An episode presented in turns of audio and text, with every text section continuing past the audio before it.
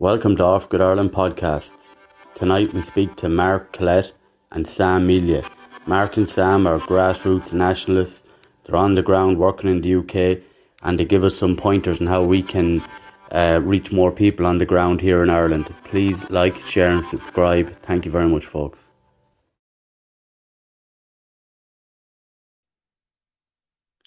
Welcome everyone to Off Grid Ireland podcast. Tonight we are interviewing Mark Collett and Sam Melia of the political group Patriotic Alternative based in the UK. They're an activist group engaging with the man on the street. We invited them on to share their experiences of activism on the coalface in Britain and how they engage with the public and what works and what doesn't work and and how they you know inspire people and bring them along. Um, to, while views being discussed tonight uh, may not align fully with everyone, it's important uh, groups who are on the coalface are given a platform to share ideas and goals. Uh, Patriot, Patriotic Alternative have been nothing more than helpful and supportive when we reached out to them. I want to thank our good friend Joe Marsh, aka Welsh Nationalist, for all the help and support for tonight. Now let's welcome Mark Collett and Sam um, will be on um, a bit later. Um, Mark Collett is a political activist. He is also an author of the book The Fall of Western Man. Mark is a founder of the Patriotic Alternative in his younger days. Mark was youth leader of the British National Party. Welcome, Mark, to Off Grid Ireland, home of the Irish podcast. I believe Sam will be joining us later. He is on a tea time um, so he'll be on in a bit. Thanks for coming on, Mark. Well, it's a pleasure to be on. Thank you for inviting me on. And hopefully, I'll be able to give you guys some good advice or some tips that will help people. I mean, obviously, uh, one of the most important things we have to realize is the golden era of internet nationalism is over. And the golden era of internet nationalism was somewhere between around 2015 and 2018. And during that era, you saw nationalist party or nationalist or nationalists and nationalist groups making huge, huge headway on sites like YouTube, Facebook, um, Twitter, and since then we've been largely deplatformed from those sites. And I'll, I'll give you some examples. When I was on YouTube, I had nearly 100,000 subscribers. I had videos with over a million views. There were parties like Britain First here in the UK, and Britain First had um, about 2.2 million followers on Facebook, more followers, in fact, than both the Conservative Party and the Labour Party put together in the UK. So, huge amounts of um, support on social media for nationalists and for um, uh, nationalist parties. Now, all of that's gone now. And it's gone because, unfortunately, the people who run the platforms hate us. They can't stand us. They don't want us on their platforms. They want their platforms uh, free of people like us, and they don't want the message that we push. And when I say the message that we push, I realize some people will have a different idea about politics than me. I'm sure that some of you are on a different page on certain things. But whether we're talking about nationalism, whether we're talking about demographics, whether we're talking about the migrant boat, or whether we're talking about COVID and the issues that we had during the lockdown, the people that run these uh, big social media companies don't want us on and they don't want us talking about the things that we hold dear. And they certainly don't want us reaching millions and millions of people as we used to with our message of truth and our message of hope for the people. So that leaves us in a difficult position. How do we get out there and how do we speak to the people? And unfortunately, we have to rely now on the old methods. And the old methods are leafleting, demonstrations, banner drops. They're going out there and dealing directly with the public, as I used to years ago when I was in the British National Party. Uh, we didn't have a big social media presence back in the uh, early 2000s. You know, Facebook, Twitter, etc. They were just taking off. They weren't um, even seen as serious platforms at the time, and people weren't sure what was going to happen with them. So we didn't have a huge social media presence. We did most things through our website. And we basically tried to spread our message via leaflets or knocking on doors. They were the primary methods of spreading uh, nationalism in the UK at the time.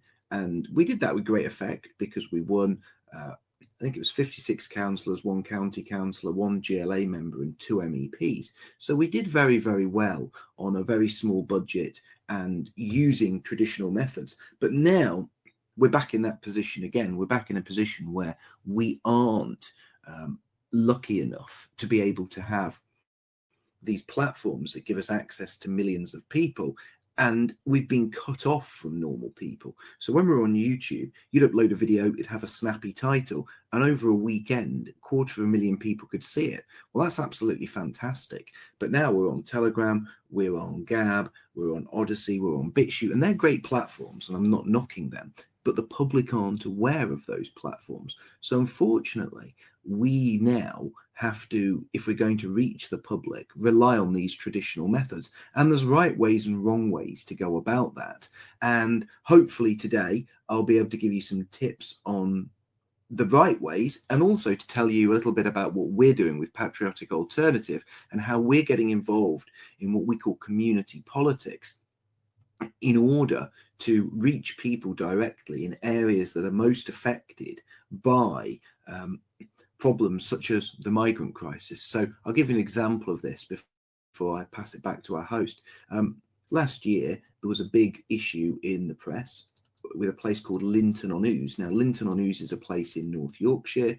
Linton on Ouse is a small village. They have an old, disused military base there, and that old, disused military base had been earmarked as an uh, sort of a refugee slash migrant center. Now, the villagers were up in arms. They didn't really know how to fight back against it. They were very worried, very concerned. They did not want uh, their village to be overrun. And to put things in perspective, you know, these villagers, they had a really good point because the village is only tiny, filled with a lot of people who are slightly older, um, elderly people. And if that village had been flooded with these migrants, what would have happened to it? Well, potentially, you could have seen a situation where the entire village was um, at stake. People would have literally been reduced to a minority. The indigenous people would have been reduced to a minority overnight. As soon as that old military base was filled, that would have been it, done. So we went down um, to Linton and we worked on the ground with local people and we aimed to spread a message amongst them that something could be done.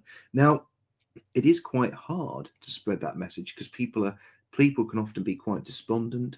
People can often um, think there's nothing that can be done. And I'm sure everyone here tonight will understand that, will have met people who have bought into this kind of despair, this sort of black pilling that, you know, it's all over, uh, nothing can be fixed, you know, ho- all hope is lost essentially. But that really isn't the case. And when we went to Linton on Ouse, we spoke to many, many people who were scared, who were worried, who did have legitimate concerns, and they just wanted to know how to organize. And we started very simply by knocking on doors, by speaking to everybody in the village, carrying out just a small survey. We at first we didn't even tell these people who we were. We just carried out a small survey saying to them, "Hey, we are here and we are listening to what you're saying. We're here to help you. We are um, going to ask you what you think about this uh, proposed asylum seeker, refugee, migrant center, whatever you want to call it. And the people gave us their opinion. They didn't want it. So once we knew absolutely these people overwhelmingly don't want it, we basically said, look, we're patriotic alternative and we are here to help. And the way to help you is not for us to do all the work, but for you to actually join with us. And we will show you how to organize as a local community through local channels with our help. And we will guarantee that if you do this, this isn't going to happen in your area. And as you all know, or as most of you know, hopefully, um, that Asylum Seeker Centre didn't go ahead. It didn't happen. The uh, local government and the uh, national government rejected the plans and it didn't go ahead. Now, one of the reasons it didn't go ahead is because we were involved. And I'll tell you something now. If you are um, working hard within local communities and national or local government knows there's an actual dedicated nationalist alternative working with local people to help them organize against their demographic replacement, the government is a lot more likely to act in a way you want it to. Because the last thing the government wants is an entire village turning to a nationalist alternative. So the government did the right thing. The centre never went ahead. And fundamentally, that was a win for the people of Linton on Ouse. Now, some people will say, well, Mark, you know, you didn't stop, you, you didn't stop them all coming into the country. No, we didn't. They'll say, well, they're just going to be reloc- relocated elsewhere. Well, indeed, that is most likely they will be relocated elsewhere. But the fact is, it was a win for those people. And it showed people elsewhere that all hope is not lost. That if you gather together, if you organize, if you work on that local level with seasoned nationalist activists, you too can save your village from that demographic nightmare. And that's just one of the different projects we've been involved in over the last 12 months. But I hope that sets the tone for tonight and lets all of you guys know that the best way forward in these uncertain times, especially with us being cut off from those big social media platforms, is to in fact engage in old school, old fashioned community politics with real people on the street. And that's how you can start building essentially a better world. Yeah, Mark, that's brilliant. Um, a lot of really, really good information there, and um, great work in getting that place um shut down or moved or whatever. Like, but um, yeah, no, that's really good stuff. Do you want to tell us a bit about um, say that the patriotic is it? Sorry, the name, the Patriotic Alliance, is it?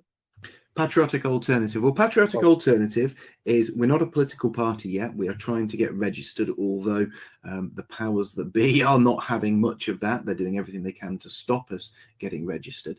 But I can tell you this what we are as a group is we are a campaigning group, an advocacy, uh, advocacy group, and we are aiming to raise awareness of the demographic changes that are happening in Britain and obviously they, these demographic changes affect Ireland as well. They're happening in every Western nation.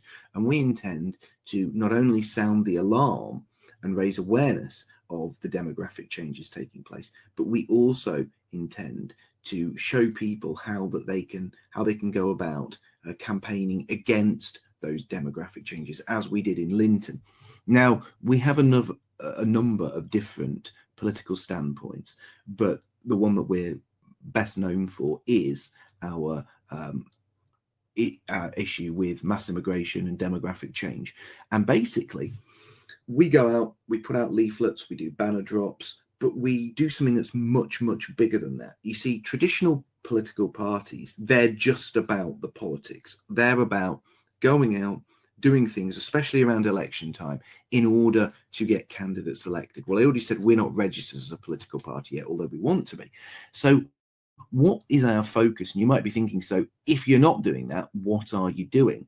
Well, we are a community based group, as I said earlier, and a community based group, we, uh, well, community based groups are there to build communities. They are there to erect nationalist alternative communities around the UK.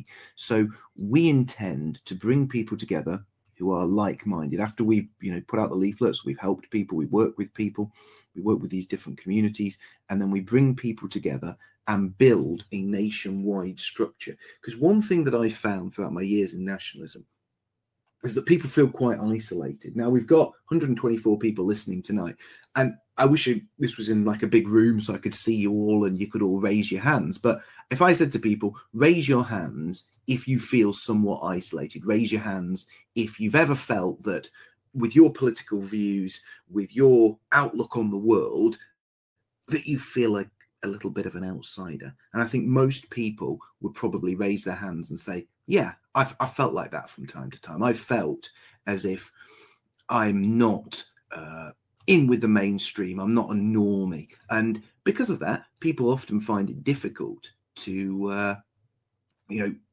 talk to people openly. They sometimes find it difficult to talk to their family or their friends or their colleagues. They they often wonder, uh, if I do speak to my colleagues at work, might I get fired? You know, if I say something that's not politically correct, or if I speak out against, say, you know, the COVID vaccine mandates or uh, the mask policies, will I get blowback? Will I get into any trouble? Will I become a, a social pariah? And that worries people. But then people bottle it all up inside, and people have no one to talk to. They don't have people they can go out and speak with. They don't have people that they can share their views with. They just have a loose connection of sort of online friends. They speak to a group of different avatars in different chat groups, people that come and go, but you don't form what are proper relationships in those kind of groups. So we aim to bring people into the real world we meet at conferences, we meet at political activities, and we also have a number of social gatherings up and down the country every every uh, month. Really, um, we have regional groups, so we don't organise just on a national basis. We organise on a regional and local basis, and this means there's a whole network of people like us up and down uh, the UK, all meeting regularly, all interacting socially, all pushing towards a similar political goal. And that kills that isolation. It gets rid of that feeling that people have of being alone. And I think there are obviously going to be a lot of people in the chat who understand what I'm talking about when I talk about that isolation, because it is a real negative for many of our, people.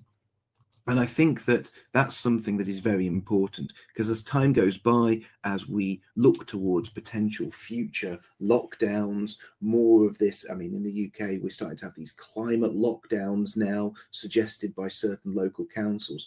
We're going to need a network of like minded people not just to carry out political activity, but as a support group, as a, as a network of people who want to work together, who want to socialize with one another, so that we don't feel so alone. And so we know there's somebody out there who's close by that we know in the real world who've got our backs. And again, if you look at uh, our people, sort of whether it's our people in the UK or our people in Ireland, if you look at the history of our people, we have won a huge number of battles against different threats. And we only do, we've only done that, we've only achieved that by standing together as a community. But our communities have become shattered, we've become isolated, we've become atomized. And the important thing is that through our politics, we bring people together in a way that is far more meaningful than just going out and banging out some leaflets. We are bringing people together to ensure that we have that knowledge that we're not alone, that we're not just somebody sat on the internet with no one to talk to. And as such, we've brought people together. We've seen um, young couples flourish. We've had a number of what we call PA babies, you know, couples that have come together through the organization and have now had children. And I think all these things are wonderful positives and they're helping to build uh, patriotic alternative into um, well, it has built patriotic alternative into Britain's premier um, ethno nationalist group and um, premier ethno nationalist community. And I hope people tonight in Ireland um, will get in. You know, if, if, you believe in the same things I do, there are groups in Ireland that uh, represent those viewpoints, and they're trying to do something similar. And I really, really do wish them all the best. And I hope that um, anyone listening to this, you know, will start networking locally with other people and bringing people together in the real world.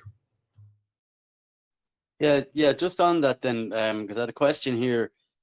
You've you've had some good uh, success with the younger uh, cohorts and the, the, younger age groups. What um what methods are you using say to attract them? And um, I agree with yeah, pretty much what what, what you're saying there. Um, the camaraderie or the brotherhood of it all, and the uh, what making like a social you know, be meeting regularly, even just not. I don't mean socialize to go and get drunk or anything. I mean, you know, that you're meeting regularly and maybe maybe you're basing it around activism. Is that kind of what you're saying?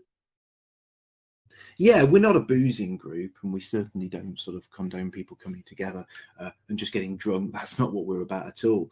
When we say socializing, we don't base our activities around drinking. We don't base them around things that, um, of course, problem for nationalists in the past. We base our activities around uh, meeting up, socializing, going for a meal, and usually that kind of thing. We do a lot of hiking, a lot of fitness, and we've got a lot of different groups. Um, and you can find these on Telegram. We've got an arts community where people produce art together.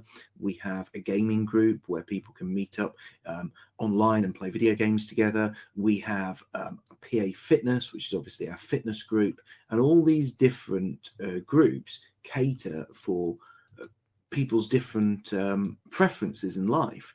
Because one thing that we've learned is we are all united around our politics, but there's far more to people than just politics. And when, when you meet up, you don't just want to be talking about politics. You don't want to meet up and just talk about one issue.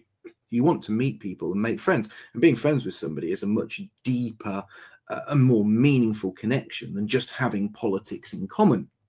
So we try to get people together in order to ensure that those people become genuine friends. And that means if you come out for the politics, you might end up leafleting with somebody who says, you know what, I'm really into hiking. And then you're off hiking with them next weekend. Uh, I think it was the one of the first days of the new year. We have a climbing club and they went um, to Snowdonia and did um, I think it was a thousand foot scramble down one of the deepest um, ravines in Snowdonia. Now, that's absolutely fantastic. What a great start to the new year. And that's the kind of thing where these guys, they've got the politics in common, but they've also got the fitness in common. They've also got the climbing in common. And it helps people to come out of their shell. So you might never have gone climbing before, but it might be something you've always fancied. And you could go out with the lads, do that. And it really, really does make for a, a welcoming community where people learn new skills, where people uh, make new friends, where people basically push their boundaries and get to do things they might never have done before.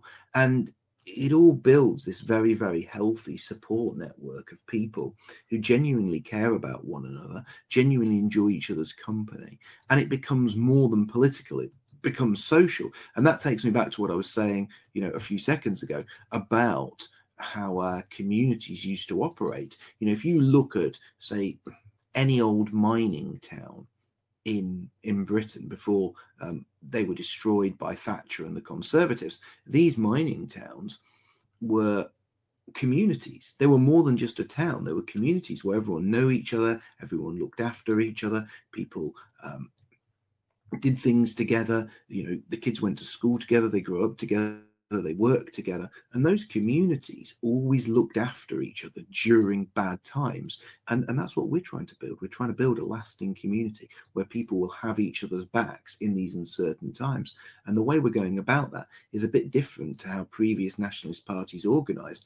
And you asked about young people. Well all the things i'm saying they're things that young people enjoy. You know during the lockdown when um, Call of Duty Warzone came out, we started having uh, Warzone tournaments once a month. And for about 12 months, 10, 12 months, we hosted these big events with you know 135 people playing live online together you know a little bit of commentary a little bit of fun a prize for the winner you know somebody goes away as the champion every month and that brought a lot of young people out of their shells. It brought a lot of young people to nationalism. It was back when I was on YouTube actually, and we were we were live streaming these to YouTube. And I can tell you this now: uh, some of these young lads, they're talented gamers. They're passionate about what they're doing. But they came to me and they said, "Look, Mark."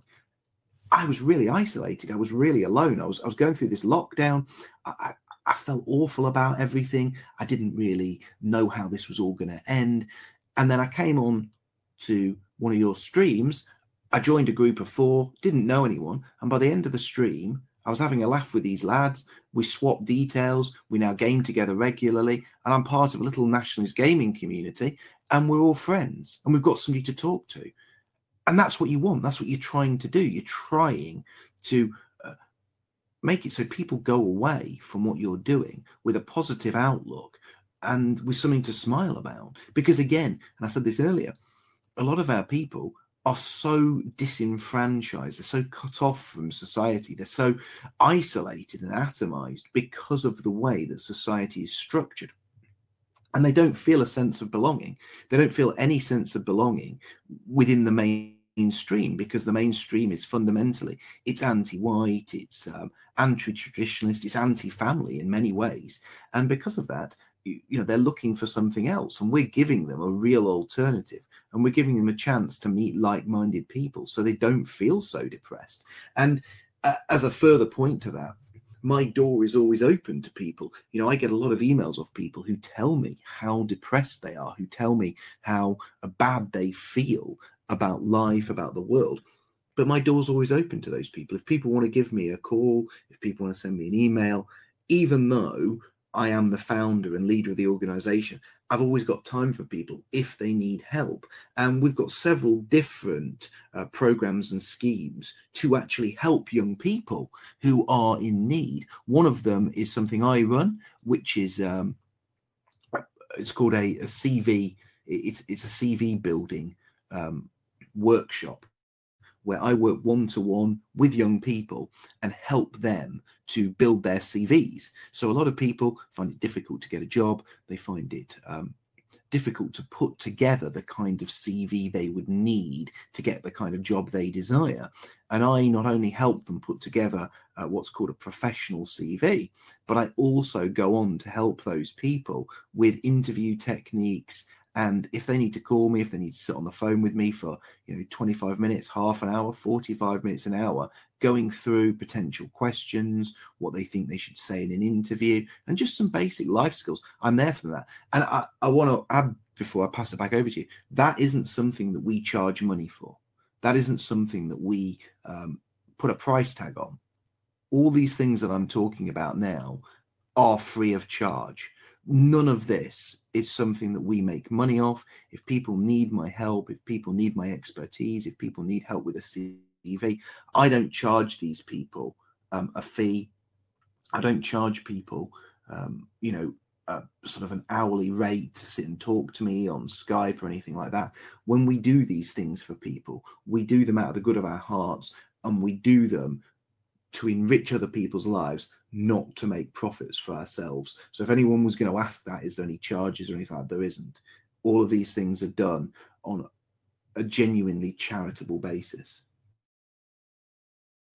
Yeah, Mark, that, that makes a lot of sense. And I get what you're saying. Like you're trying to forge bonds, uh, like let's say camaraderie or brotherhood, but also like what you're saying there, to be able to give people a dig out, like from some of the books and stuff I've read on probably similar to what you're saying. Like some some Irish activists they do outreach for homeless people. Like they they have a whip around, they um do food drives and stuff, and then they'll distribute it. Um, so I I presume it's a similar thing. It's creating goodwill, I suppose, that you're you're not seen as a menace in the community. You're seen as a as a positive influence and a and a good role model to these young fellas that want to, you know, they're you know they're looking for or I suppose they want to change the politics and they can see what's they can they can see all the problems that we can see ourselves, um, and they want to get involved. You know, so that that's really good uh, tips and stuff there. Um, would we bring Sam in, uh, Mark, and and let him and see if he wants to contribute? Um, is Sam here? I know his wife isn't very well at the moment, so I didn't know whether he's in tonight. But if he is in tonight, I'd love him to speak because he was the one. One thing you've got to understand about Patriotic Alternative that is really, really important to me is it's not a one man party. This isn't like there are certain groups, I'm not going to mention their names, that are basically just one man organizations which exist around one person, but that's not patriotic alternative. So when I say some of these wonderful things have taken place, that's not all down to me. And I certainly shouldn't be the one getting all the credit for it. And when it came to the work done in Linton upon Ouse, um, basically Sam was the dynamo behind all that. So if he's in the chat and he's got something to say about that, I'd love to hear that because he definitely deserves all the credit for that. Hello. Yes. Can you all hear hear me all right? Mark's been kind enough yeah. to take a breath, so we can jump in now. Um, yeah, uh, I'm the Yorkshire Regional Organizer for Patriotic Alternative, and uh, we we were responsible for Linton basically. Um, yeah, as Mark said, I've I've been here listening to him. Started with a uh, survey taken of the village. We went literally, it's not a very big village. I think there's about 400 people there, so only about 100 or so houses. So we were able to, in, in one day, just literally knock on every single door. Um, it's a very sleepy little village and was about to receive 1,500 young single men. Um, I think the Home Office as well openly admitted that 10% of them would be deemed so dangerous that they wouldn't be allowed off site. But otherwise, the other, um, you know, was that uh, 1,350 of them would be allowed free roam around the village. Um, and we basically helped the people of, of the village form a more coherent argument because at first, the argument that the left was presenting them with um, was that the facilities aren't good enough in the area. So there's not a hospital, there's not uh, an arcade, a bowling alley, um, uh, dentist, and all this kind of stuff. And uh, the Home Office defeated that by saying, uh, "Oh, don't worry about that. Um, we've got bottomless pockets for the migrants, um, so we'll be able to provide all that on site for them." Uh, so immediately that argument got defeated. Um, and the more coherent argument is one where it's like there's literally a danger to our children here. Um, and uh, fr- frankly, the fact that detention centres are full, uh, now overflowing into hotels, and now hotels are full and overflowing into uh, disused military bases that are having to be converted at a huge expense, means that our uh, immigration system doesn't work. We we've we've essentially got an open border, and clearly there's no limit to uh, the resources that will be spent allowing these people in. Um, so obviously Linton got cancelled because basically we we made a big noise about it. Um, the villagers themselves they were happy to deal with just their local councillor and hope their local MP had their best uh, best uh, interest at heart. Clearly that was false, um, and we we told them it's like the best thing you can do is make as much noise as possible and create a national support for you, and they did that, which meant that the Home Office had to back off and now um, we are seeing in East Yorkshire, in Cottingham, uh, another village, they're looking to convert university accommodation for 1,100 men. Um, they're going to turn that into a migrant facility. It is next door to a high school. Um, and uh, the people of Cottingham saw what we did in Linton and have taken that on board and are making as big a stink as possible. We've got a very big demo coming um, this weekend on Saturday at two, two o'clock, and we're looking at a few hundred people there um, in the centre of Hull. They've already done a march in in Cottingham. Um, the locals, they're just up in arms immediately. There's no no worries about if the facilities are good enough or anything like that. It's like, no, I'm scared for my children. Um, they shouldn't be here. We need to be turning them back before they even land. It's um, it's the arguments that need to be put forward, um, and I think the arguments are national on scale as well. There's been a few people saying like, "Oh, we don't want people from outside the village getting involved," and just as we've seen in, in Ireland as well, um, national and international support only helps these things, and this issue won't be addressed until we address it on a national le- level. The people of Linton wanted to keep it quite local, but obviously it didn't happen in Linton, so the Home Office is looking elsewhere. They've found Cottingham, and Cottingham are saying, no, we want this addressed at the root um, rather than just moving it down the line. Um, because I think uh, uh, eventually it has to happen. You know, we can't keep keep saying, please, not in my backyard. You know, someone else's. It's it's not fair, and it means that everyone around you then doesn't want to support you because it's like, all right, then it means it's coming to me.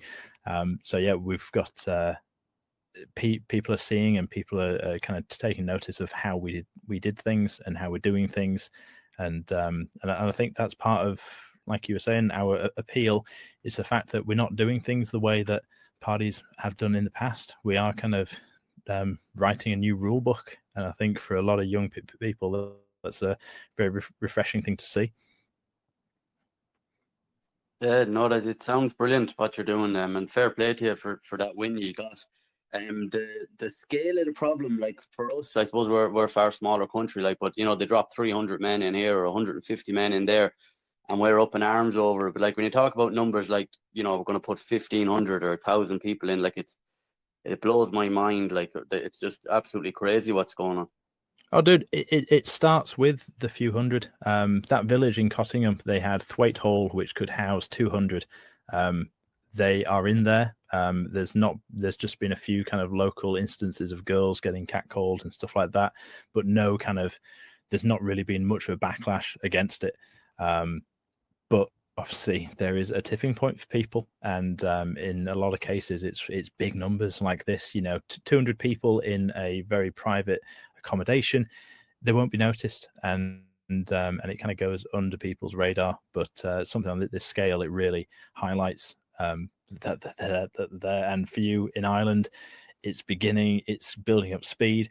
And tell you what, eventually the 300 person accommodations they'll be full, and the only the only thing left then will be like, uh, oh, do we have any? Uh, well, like like we have in in the UK. Do you have any any abandoned military bases, prisons, uh, university accommodation? Is literally it's anywhere. Oh, oh we're, we're, at that level.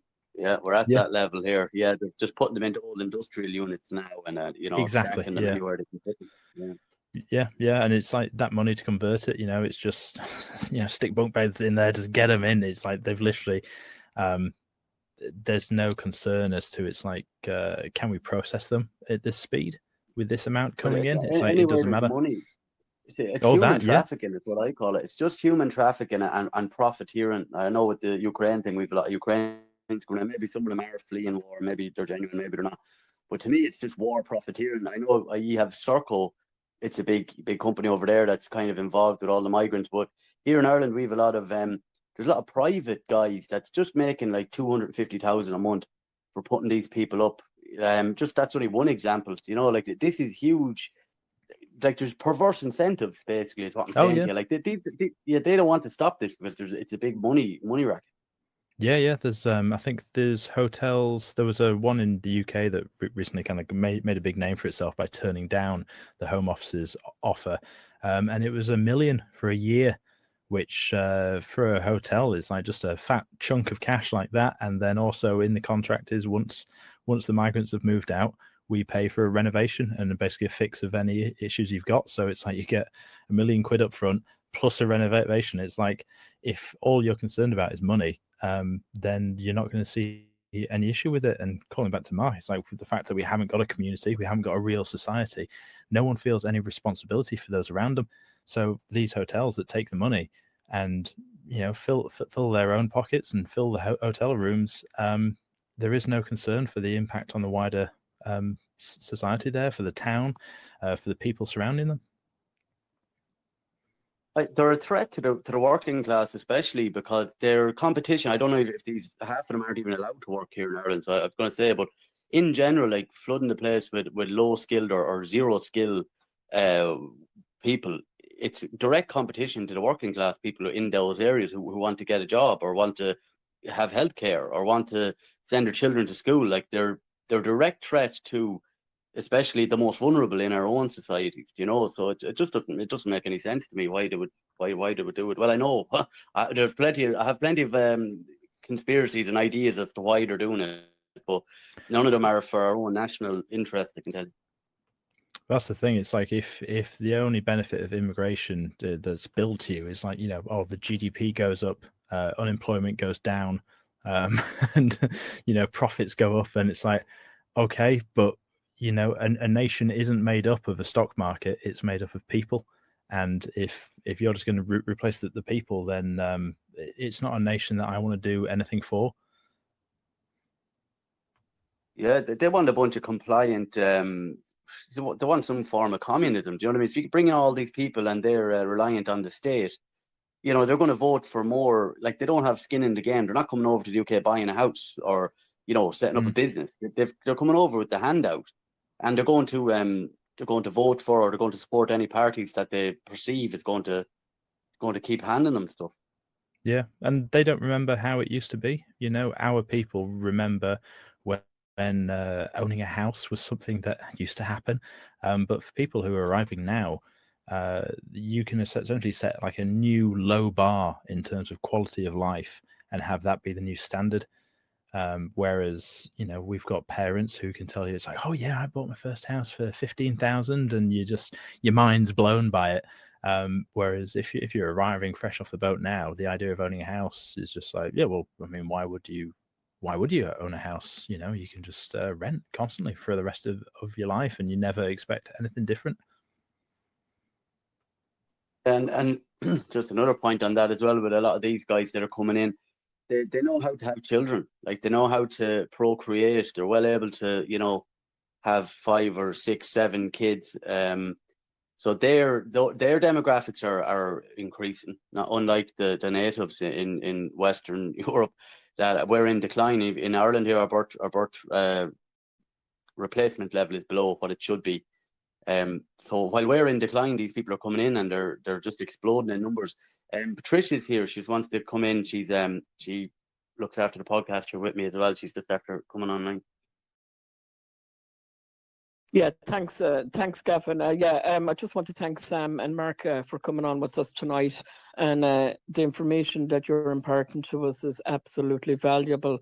Um, I just, I just want to touch base there with Sam real quick. Um, I really appreciate you coming on tonight. I know Laura is uh, quite ill, and um, really, I just want to touch base on you now that you are a father, and um, do, do you feel more impassioned, um, you know, to safeguard the future for you know for your children, and and I guess you know everyone everyone here now. I know myself, I'm a parent, and it's really impassioned me, you know, to you know put the ego aside and you know just try and get everybody to the table and you know try and sort this um, you know mess out.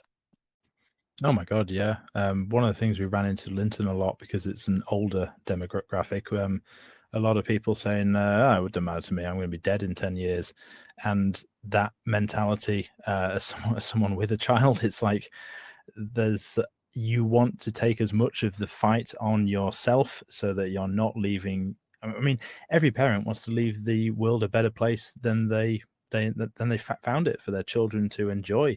And what we're looking at, um, we're looking at a future that is very bleak if nothing is done. So it's upon all of us, whether we're parents or not, to try and improve that future. And I know, um, I think Mark's daughter's uh, two years older than mine. And I remember when he first had her, and he would say, say, say, oh, all of a sudden uh, everything's just, uh, it's a little bit more real. And I definitely found that with mine as well. Um, I, I catch myself often looking at her and just you know she's one year old now. It's like this little chubby little face and everything and there's just so much innocence to her. And i want to try and forge a country in which that innocence can be preserved. And i don't have to at the age of 10 you know uh have to warn her about the kind of world we live in right now. And that's only going to get worse as our demographic situation declines yeah, thanks, Sam. And uh, our, our, regards to Laura. Hope she's hope she's on the mend. And uh, this question is for Mark as, as well. Um, I one thing that I really admire about your about your party is the fact that uh, women have just as much of a say and are as much active in your party um, as the men are. And I think it's it's really fantastic to see. I mean, obviously Laura is there as deputy head, and um, she's really, really out there. And it's really empowering to see um, that being you know envisioned. And we have you know we have um melissa o'neill on the chat here as well. And you know she's stepping out there as well over here in ireland. Uh, she's putting herself forward um you know and she's taken a lot of flack along the way as well you know. So it's fantastic just to see what you guys are doing and you know the fact that the ladies are are really strong to the fore in your party. And i just really admire that about you guys well, thank you for saying that. Thank you for such kind words. And, and also, sorry for speaking for so long earlier. I didn't actually realize Sam had turned up, so I thought I was carrying it myself for the night. So I would have, uh, I'd have been slightly briefer with my answers had I realized that Sam was actually here. But yeah, I think it's really important to get women on board, and you know, women do make up uh, fifty percent, roughly fifty percent of the population. And on top of that, women actually have a, a certain energy and a certain kind of passion that I don't think men do. And Laura certainly embodies that. They have they bring something else to the table. And I think the battle we're facing today is certainly not just a, a battle for men to be involved in. And I think that women, when they see their children's, you know, especially when they see their children threatened, um, they bring something to the table that I don't think men can. And what's more, I think when our message comes from a woman, I do think it softens the message somewhat, and people are uh, more willing to listen in some cases. And Laura's an absolutely wonderful, wonderful person. And although she is the deputy, every decision we make, we make it together. Um, nobody overrules the other. And I think that gives the organization uh, more strength rather than less strength. And because Laura's in the position that she is, it has given a lot of other women um, the strength to step forward. And when you come to PA events, uh, people generally say, wow, I didn't expect there to be this many women here. And nationalism has often been uh, sort of filled with organizations that are very um, heavily male dominated. And I'm really happy that we are um, empowering women to get involved. And I hope that leads to you know greater growth in the movement down the line and empowers more women to start speaking out about this because when you look um, at the victims of a lot of this migrant crime, it is actually women and children. So getting women on board to speak about their experiences and to stand up against this is very, very important. Yeah, it's very important. You're dead right. And um, the women um, do have a lot more to lose than even men in this. Like I was on Twitter last night, and there's women sharing stuff there. They're afraid to walk the street at night time. Um, so for sure, like they're and um, the, and to give the women credit, during the last three years here with these uh, totalitarian dictates and whatever else, it was the women that were on the the forefront. Just lads, to bring it back then, because there's people on this, right? You've probably seen what's going on in East Wall and in um, Ballymun and Drimnagh and these um, local uh, grassroots protests that are springing up outside these uh, centres and stuff.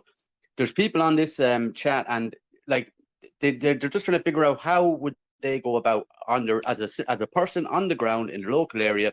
What would be the first steps for them to try and just get a little a group, you know, just get the seed of a of a group going in the local area regarding flyers and stuff? Or what would be your first steps? Um, either one of you can take that question if you want. Mark, do you want to take? No, I'll let Sam take that one. I said I've spoke a lot earlier, and, and Sam is really, really good when it comes to the local politics, and he's also very, very good at arranging local demonstrations. And he's not bad speaking on the mic either. Uh, when it comes to those big events, it can be quite stressful when you have to give a speech through a megaphone. And Sam's really good at that. So, Sam, take away, my friend, and tell everyone how you do it. Uh, well, uh, as bad as social media can be for us, it's actually incredibly useful for organizing people.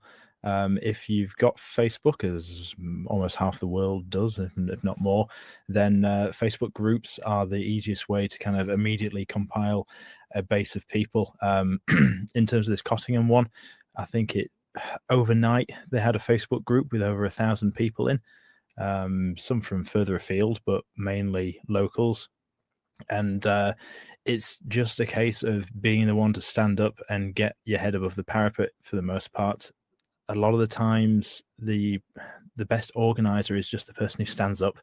Um, so in the case of Cottingham, there was a local uh, a, a, local man who just called a meeting in a local uh, hall and just said, "Let's get here and let's talk about the issue that's facing us."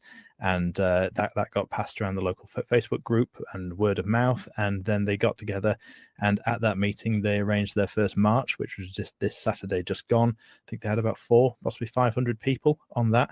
Uh, so most mo- most of the population came out for it, which is fantastic. Um, but I know there's people who were involved at that early stage who have kind of gone like, "Oh, I've never done this people organizing thing before. It's actually quite difficult." Um, what's really good is having a tight team. Um, in Yorkshire, I've got a really good set of guys around me, um, and a girl actually, um, who are fantastic at helping me organize people. Uh, we've got a central email account, um, and then a lot of the time, say like this protest we've got coming up, it's just taking the plunge and arranging it, and kind of if you build it, they will come. Um, and you, you just kind of take it on your own shoulders. Um, I think a lot of what, what you can do when you're divided, uh, you can get in touch with your local MP, your councillors, contact them. But I think a mass protest is something that it doesn't come about organically. It can feel like it does, but it doesn't.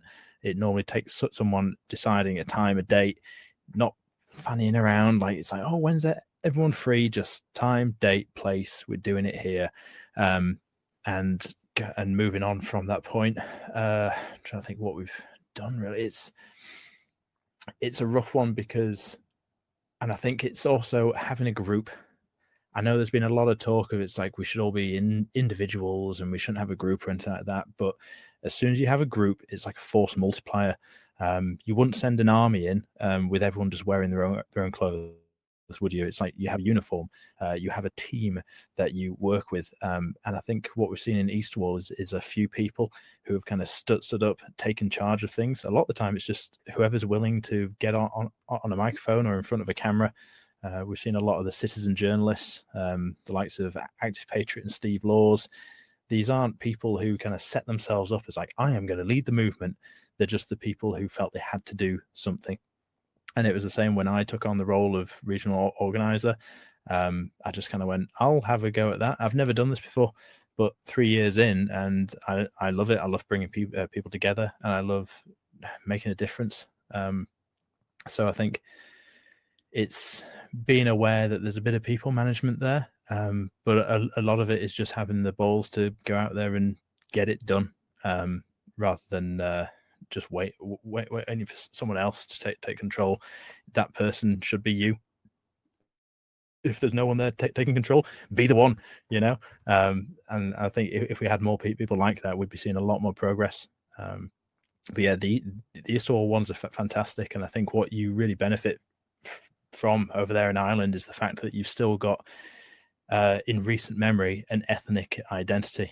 Um, obviously, you know the troubles weren't that long ago, and but it's left you you you were a strong community during those.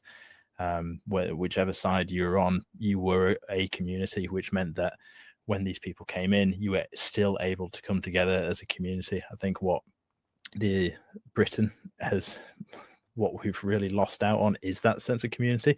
So when these things land, we've really got to build it back up. Um, you know most people don't like the neighbors or anything like that and it's like uh, there's just not that history um, so I, I, think you've as sad as it is what ha- what ha- happened you have benefited from it now uh, um, which I think is is fantastic and it's it's really heartening to see how well you, you guys have pulled it together Yeah, no, it's great to see what's what it's just sprung up there over the last month or two. Um, it's great to see it because it was very disheartening there for a while, but um, a lot of people are very worried. We've had some high profile uh, murders and um, crimes over the last couple of years. Um, there was an incident last week in, in one of these um, migrant centres or barracks, as I call them, plantation centres. But anyway, we had like 20 men involved, four people arrested. They were stabbing each other in there. It's Like this stuff is getting um, it's getting national attention, and people aren't they're not one bit happy about. But just back on that, Sam. So you're saying someone wants to maybe try something in their own area, they just set up a, a, Facebook group or something starting off, and then I think, yeah, I, I think that's the the easiest way because uh, uh, people feel a lot lot more brave online. I think if you went out into the middle of the street and said, "Here's what I believe," come and sign up on the dotted line.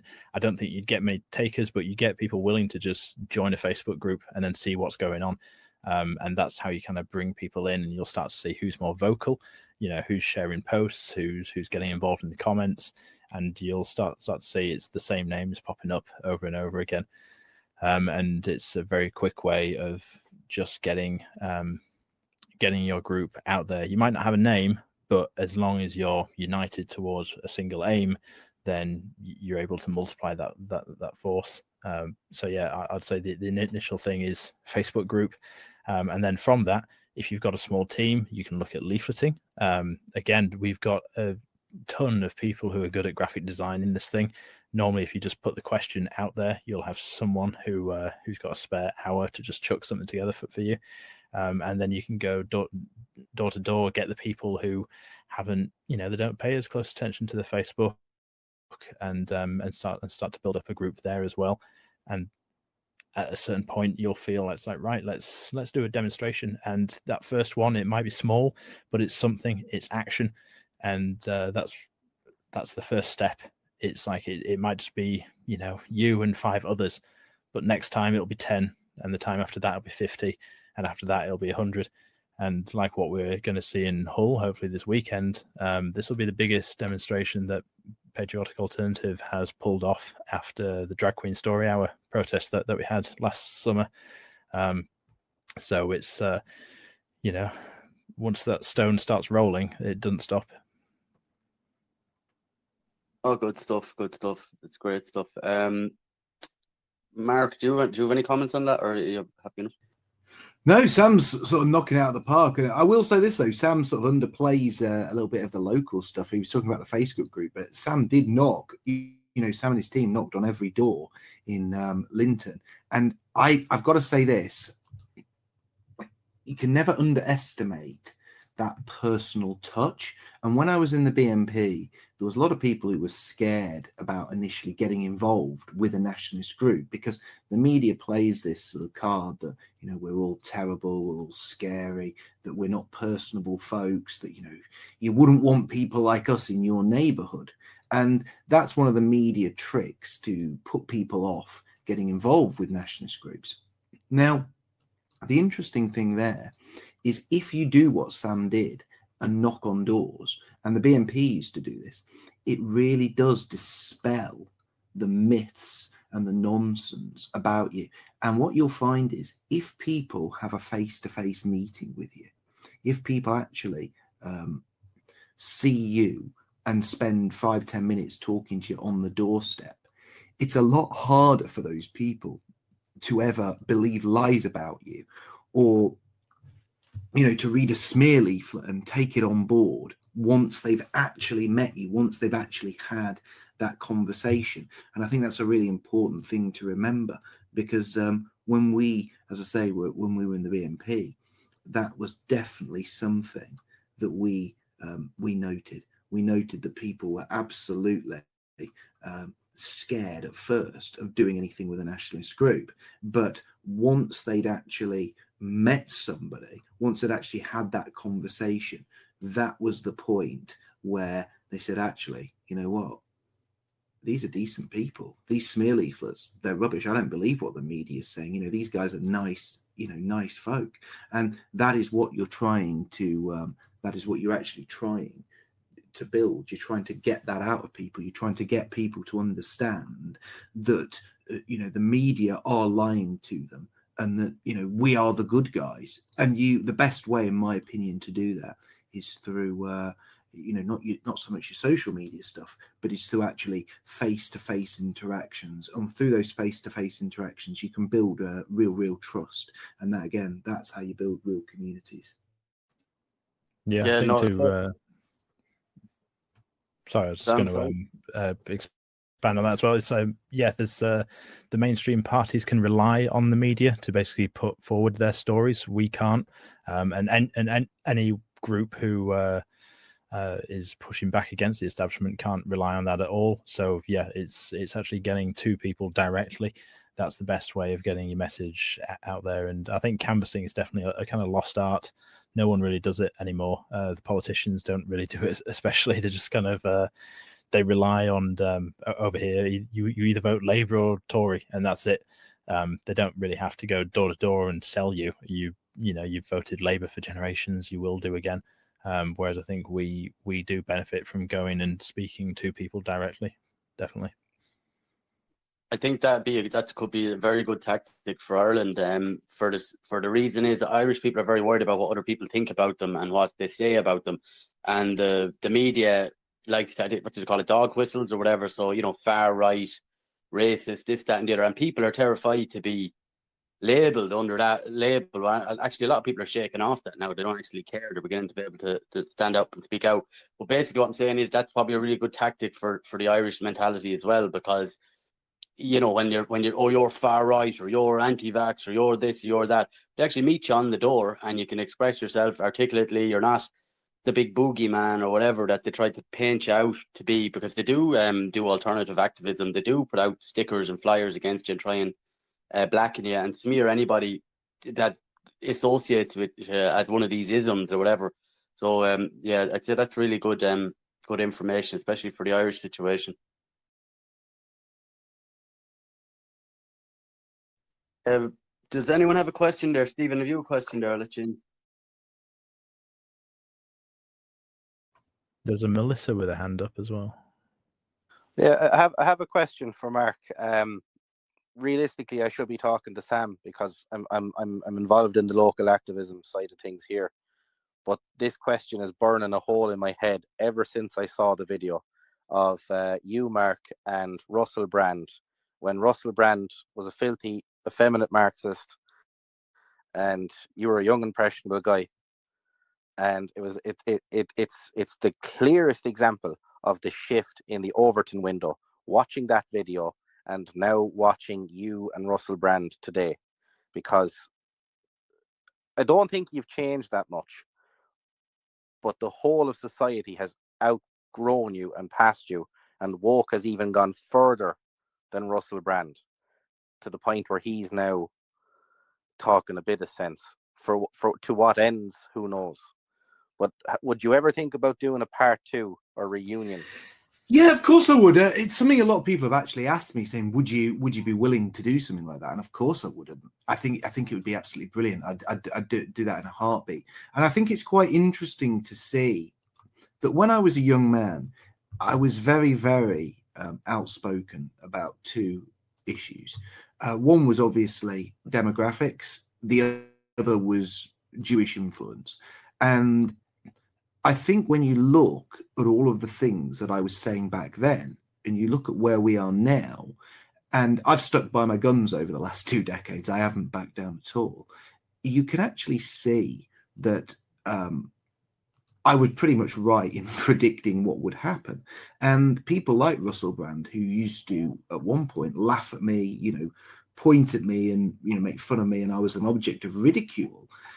I think he's been forced to take on some of the talking points that um, I was making then, and, and that to me is very interesting. And obviously, I don't, you know, wish him any ill will. I hope he, I hope he continues on his political journey and absolutely wakes up to the issues that we, um, as people of Euro- European descent, and also people all over the world face. Uh, but yeah, it, it, it is interesting, and I would, I would love a, I would, I would love a reunion with Russell, definitely. I, I think you should do it because it it it, it would um you, you know you know when you visualize something for to somebody and if if you and Russell were to talk again and to show people how back then Russell to be fair I, I think he actually did admire some aspects of your personality and God forbid if I say it maybe you planted the seed in his head back then but looking at it now and, and getting the two of you to watch back at that video and discuss it would be so powerful for anyone watching it to kind of come to terms with holy shit society has gone really far in a certain direction and we need to fix this. If it was an amicable conversation that is. Well maybe somebody needs to start a petition on one of those big petition sites and, and it needs to be a get Mark and Russell back together. Uh, two, 20 year reunion in incoming. I'm, I'm up for it. I'm up for it. I definitely do it. I'd be more than happy to, and I'd do it in good spirit as well. Be brilliant exposure. Um, Melissa, I have a question there. If um, just keep it brief because we're tight for time. Thanks, Melissa. Hi, thank you, Gav. Um, just maybe to um, Mark first. Um, community is the key. 37 years at it, and it is certainly the key. Mind the, our youth mental health. I like your ideas. I'm doing something practically identical here, getting them together, getting them out doing things. So fantastic work there on the community side. People don't realize the power that is within the community. Sam, fantastic work. Yes, face to face is what it's all about. We're doing it here. Um, sorry, my name is Melissa O'Neill, Irish Freedom Party. We're the nationalist registered took us two years so we know the struggle of getting registered. There's a few trying to get registered in this country. They've changed all the laws here to make it difficult. But can i just say and ask where were you both on the brexit? Has it made a difference? And were any involved in the fiona diamond um, large protests that did kind of kick off even for us here and in belgium and those were did they allow you any kind of airspace in those corners please? I was actively involved in the brexit campaign and i was for the leave campaign. And I think Brexit was interesting because I think it was something where there was a a really clear divide between people and politicians and the politicians have showed their contempt for the people time and time again when it comes to brexit. And the one thing i find very disappointing about brexit is not that it didn't necessarily happen as people wanted it to. I didn't actually think it would. I thought that people would vote that way and it would then lead to a situation where politicians were shown up as being very disingenuous. But unfortunately, and this is my big bugbear, despite the fact that these politicians were all shown up for being so damn disingenuous, unfortunately, the situation is people don't seem to have learned from that, which is the thing that annoyed me the most. And the other thing you asked, um, the, the protests, I'm not sure what particular protests those were. I, I wasn't involved in them, so sorry about that. Can I ask you a question quick? The two gentlemen, they're absolutely fabulous. Um, I'm involved with Eco Bills. We do we we're a lot of hands-on, uh, back to nature approach basically what we want to do is we want to give people a sense of pride about what they can do with their hands. So teach them how to make eco bills teach them the old traditional irish skills take the youth away from being obsessed with technology.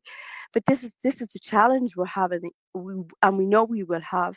How i heard you saying you you had you know you got youth groups together you got them in gaming. We want them to have that. We, we don't want them to give up that but we want them to get their eyes off the phone and learn to have a sense of nature, get back to the nature, learn skills, become creative, because I feel this is being taken from us. Is there any tips you can give me in regards to kind of more younger people, uh, how we could approach them? How is is there is there anything you can you can just help out? Tip. Uh, tip well, I'll say this: people do like gaming. Um, and they do like their screens and their computers. But I can speak for young men, especially. I think Sam will back me up on this, and obviously Sam should have his say on this because he does a lot of this with young people too.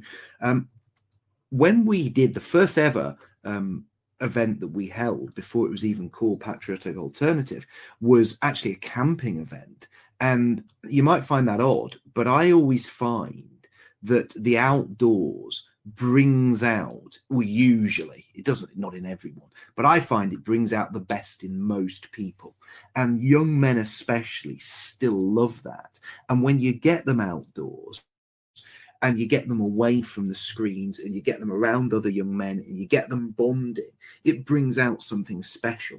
And I can tell you this I think what you're doing and what you've said to me just then is absolutely beautiful and amazing doing things with people that helps them learn to use their hands, that helps them learn traditional arts and crafts, all of that is fantastic. And it can be something as small as going and catching a fish, preparing it, cooking it, and eating it with a group. But all of those things are really, really important. But the what you're saying then about, you know, building these little eco settlements, that sounds absolutely fantastic. And I tell you what, that isn't something we're particularly doing at the moment but it is something I would absolutely love to do. Anyway, yeah. I'll pass it over to Sam because he yeah, works okay. with a lot of people too.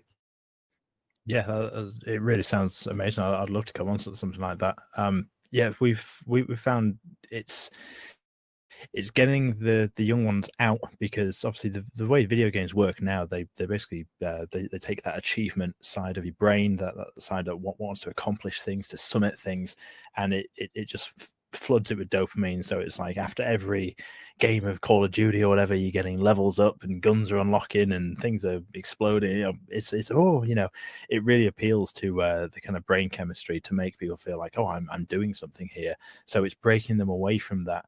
And we've found we, have had a lot of success with scrambling recently. Uh, scrambling is a term for of, of mountaineering, and basically it goes up to gr- a grade three scramble.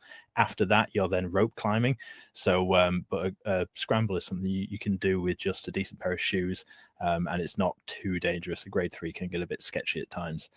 Um, but we found a lot, a lot of the young guys really enjoy that. You get a bit of an adrenaline rush, and you get to a to the top of a mountain, and instead of it being a slog up a path, you've cut like kind of as the crow straight up the side of a rock face. So it, it, it appeals much more to that um, accomplishment side. We've had paintballing, um, which has brought a lot of the younger guys out as well. It feeds into that competitive spirit. And one of our uh, most popular walks we actually did was a foraging one. We had a professional forager um, come and we basically had this route planned and he was showing us the various mushrooms, various uh, fauna that's just around and uh, or flora, should I say. Um, and he was showing us this is what you can do. You can cook with it. He was showing us this mushroom that's I think it grows on the side of birch trees, but on the underside you can actually peel off the skin of this mushroom and it's an antiseptic. So it's like if you had a cut, he was like, if you cut a strip strip of this and wrap it around, it will keep your cut clean and actually, uh, you know, be better for you than a plaster. And it's this kind of stuff that really does appeal to people. I've been wanting for a while now. Um, there's a few places in the UK that do it, but you basically live for um, a couple of nights in the woods and they teach you how to snare um, and what you can eat and what you can't eat in the woods. Um, and you learn fire making stuff like that. I'd really love to do that with some of the, the, the younger guys. I know we've got a lot of people involved who have these skills, and it's finding those who have the skills and being like, would you like to run a workshop? Um, one of my best guys in Yorkshire, young guy, um, but he's a scout leader. And uh, whenever we've been out on walks and there's been kids or we've been camping or whatever, he's been more than willing to show them how to whittle something, how to start a fire, like all this kind of scout knowledge that, that he has, he wants to pass down. Um, so these courses you, are setting up sound fantastic. Um, and the hardest thing is, yeah, kind of prizing the kids away. I've got fam- uh, family members, you know, I've got a niece who is just glued to a phone. Um, but if you can get her outside, she loves it, running around, climbing all, all over everything. It's just getting them out the door, that first step. Um, and I think that's, I suppose, uh, it's making it. If you've got that community, then they trust you to come with you. Um, so it's yeah, yeah. Sorry. And you give them a sense of pride if you show a young child how to make something simple and build up their confidence, which we have done children's workshops, but we just want to take it that little step further. And you have given a great advice. We just, it's kind of like we need a one-stop shop with many activities in it uh, to attract the the older, the younger, and just to, to have this bonding and co- comradeship, basically. And and yeah. that's Thanks, um, thanks, stuff for that. I just want to bring Joe yeah. Marsh in um, because he he was really instrumental in getting this podcast and everything together. How are you keeping, Joe? Hope you're keeping well. The real Welsh nationalist.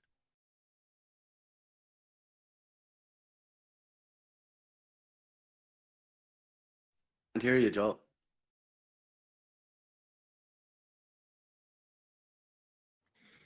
Uh, while we wait for Joe, I'll just add to Dove. Um, one of the things that made the Scouts and all, all these uh, organizations very successful with the youth was the badge system.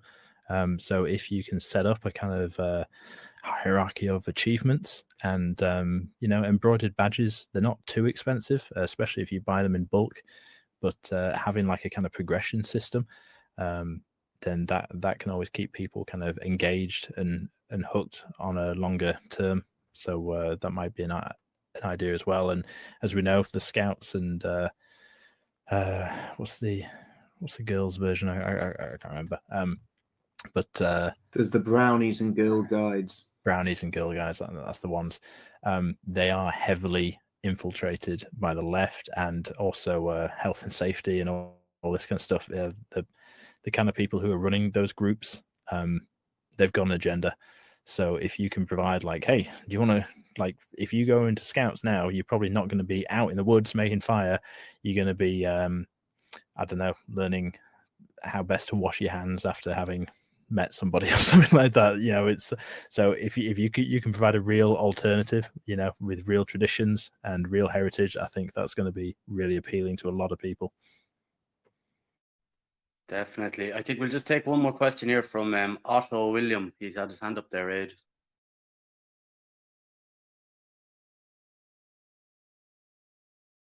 Thank you uh, for the opportunity to speak here. Uh, first of all, Sam, you know, you're a joy to watch, joy to listen to. Uh, I don't know if you drink, but you definitely seem like the kind of bloke I would want to have a pint with. So, uh, thank you. I hope uh, I hope Laura as well soon enough as well. And uh, Mark, I've been watching you for a, good few years at this point. I first learned about you through uh, the Iconoclast. You, you appeared on his channel a couple of times, and uh, he, uh, I know he, he he appeared on PWR as well. Uh, I I was just wondering, uh, I was just wondering if you knew anything about what happened to him because I I knew I know uh, I know he was banned off YouTube sometime right about in the middle of 2020 when you had Black Lives Matter and he talked about going on a BitChute after that or something. I, I know he appeared on PWR after that as well, but he, he just seems to have uh, vanished off the face of the earth since then, and I'm I'm not sure what's what's happened there. Is is he just? I, I, I don't know. I don't know if you would know anything, but it it seems to me like he just wants to kind of live a private life, kind of a uh, contribute to the cause in its own private way. I'm I'm sure I'm sure he still follows patriot patriotic patriotic alternative. Sorry, uh, but uh, yeah, I don't, I don't, I don't actually know. Um, last time I spoke to him was quite some time ago, and I think he's trying to start a family and sort of get his life into order in that way. But I, I think what happens with a lot of content creators, especially larger ones uh, like Iconoclast, is when they did get their bans from you know the um, these big platforms, it is very hard then to make videos when you're used to getting sort of you know hundreds of thousands of views it can become very difficult to sort of make um, you know make videos on smaller platforms and just get you know 5000 views or something like that and i i do think when we saw that big youtube purge we really did um, lose a lot of good people. There were a lot of good content creators who disappeared, and sadly, he was one of them, and he was one of the best. Um, him and Way of the World, for my money, were, were two of the best content creators, and you know, we've ever had in the national sphere. I know Way of the World still makes videos, but um, it is, you know, I hope one day, um, you know, the Iconoclast does. Uh, come back and start creating content again because his his stuff was absolutely superb. And obviously, I, I, wish him all the best for anything that he does in the future. But it would be great to have him back at some point. Yeah, yeah, I hope so, and I hope he's keeping well because like I think for a lot of us, he was sort of a like uh not just in Britain, but of course I'm here in Ireland, and uh, he uh, for a lot of us he was uh, a gateway drug, so to speak. I, I don't know if that's a no, no, I understand what you mean. And look, the thing with um Iconoclast, which is something special, is he was a really personable and relatable guy. So I did a number of different streams with him. I've worked with him. I've spoken to him personally. He is a really, really lovely fella, and I do wish him all the best. And I hope he's, you know, I hope he's found what he's looking for. And if one day he comes back, that would be an absolute, you know, that'd be absolutely brilliant for the movement as a whole because he's a really good guy. stuff. Um, that's it. So, lads, Right, you've been really good with your time and everything. I think it's been really productive. Um, you're a wealth of knowledge, the pair. You keep up the good work you're doing. It sounds like you're starting off something, something that could be a bit metal, something magic. I was going to say, but yeah, hopefully it'll it'll come together for you. Well, thank you so much for having us on. I'll give Sam the last word, but thank you so much for having us on. And you know, I hope you guys in Ireland. I, I know you said something earlier that I was going to raise, but it, it is a really important point. You know, there's there's a lot of people here in the UK, an awful lot of people, but in Ireland, there's I think there's about you know what is it about 5 million native irish indigenous irish people and that means you don't have a huge number of people and it's only going to be a relatively, you know, here in the UK, we get several million people arriving in the UK every year. But if you get 2 million people or just two and a half million people arriving in Ireland over two years, that's enough to not only increase your population by about 50%, but to massively change the demographic balance of your whole country. So I really hope you guys manage to turn things around because I think it would be a real crying shame um, after what your ancestors have been through, all the things they fought for, to to see them reduced to a minority in their ancestral homeland. So I wish you guys all the best, and thank you so much to everyone who joined this stream tonight. Thank you for hosting us; it's been great. Yeah, thank you for having us on, guys. It's uh, one struggle against uh, those who are looking to replace us all. So um, it's it's really good that we're able to reach hands across the Irish Sea and uh, work work together on these things. Thank you guys. Yeah, thanks, thanks guys. And uh, Bye Sam, we'll get Laura. We'll get Laura on, on at some stage uh, um, once she's um, feeling a little better in the next. Yeah, few I'm sure she'd love to.